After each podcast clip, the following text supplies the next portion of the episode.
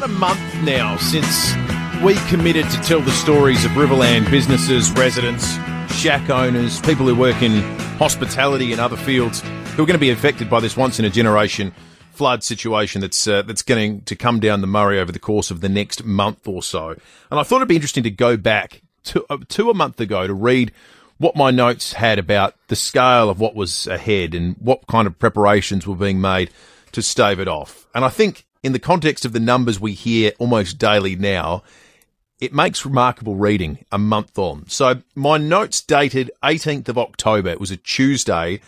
Read like this. Catastrophic flooding in Victoria could make its way down the Murray within the next two months.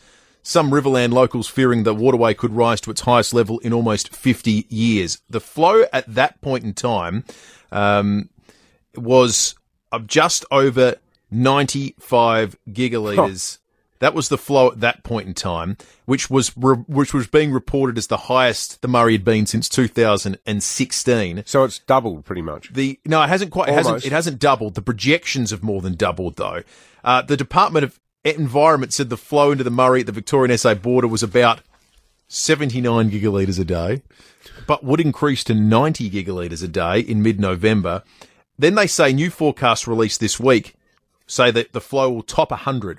And the, the scary historical reference point was the 1974 floods, where the flow at the border was 170. I've got in front of me now the SA River Murray flow report from three days ago, the 18th of November. So this is, this tracks what's actually happening right now, remembering what I've just said. By this Friday, they're saying it'll get to 125 gigalitres a day. 125, which was not even being canvassed a month ago. We are talking about, oh, it'll definitely get over 100. Well, it's going to be 125 by this Friday before we even get to December.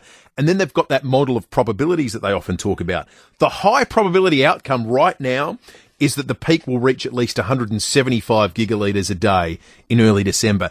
Now, the high probability, the most likely outcome, according to uh, the the state government right now, is the nightmare scenario we are imagining a month ago, because 175 is more than what 1974 was. That mm. was 170. There's a moderate possibility now, we're saying, of 200 a day and a lower probability that the flow will reach 220. So in a which month, is 56, which is 56. So in a or month, close to 56. This it's, it's it's good to put in perspective how much this story has changed.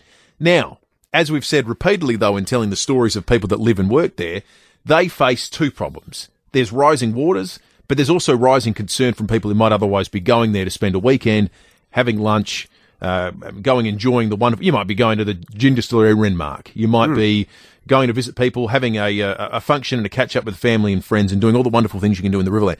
If you run a business, certainly in hospitality, you got to deal with both those things at once. So there's wariness about the water, but there's also this important message that hey, if you're going to go there, you still can and you still should because it's a great part of South Australia and the people there need your support. Like our next guest, Jeremy Sweet, who's the general manager of the Berri Hotel. Jeremy, good morning to you. Morning, gents. How are we? We're good, thanks, Jeremy. We're we're on dry land here, but uh, what's the what's the? So am I actually. Well, we're, we're, we're both common there.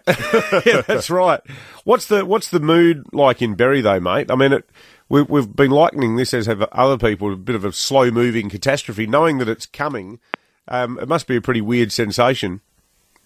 Yeah, it is. Obviously, it's a, the general point of conversation, especially in a pub. You get uh, everyone coming through asking all sorts of questions. But uh, overall, it's pretty positive. Obviously, we've got uh, a lot more water coming, um, and definitely feel for the shacks and tourism operators affected with the high water coming that are unable to trade or have to vacate the, the shacks along the river.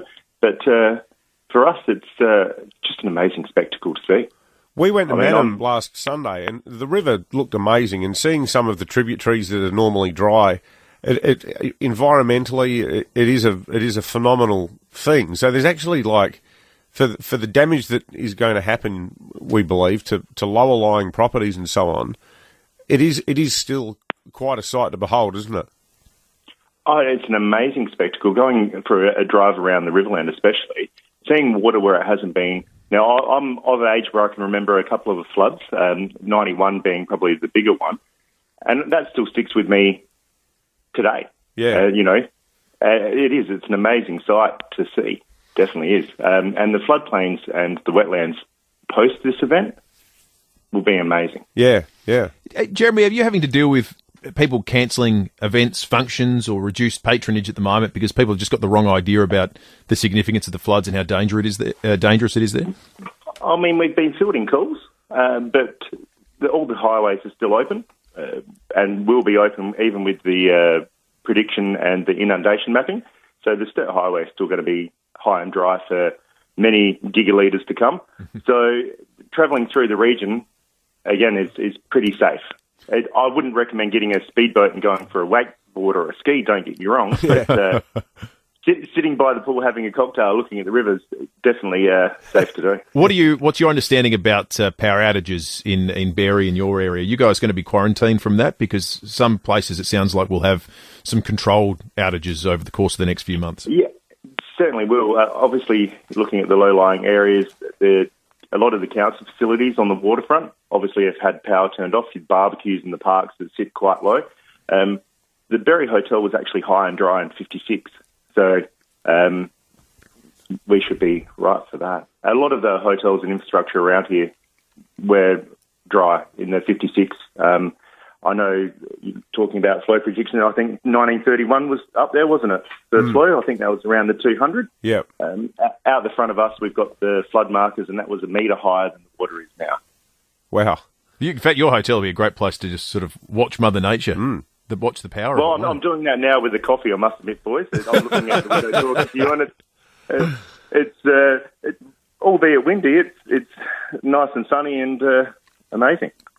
Oh, it's a good place to take it all mm. in.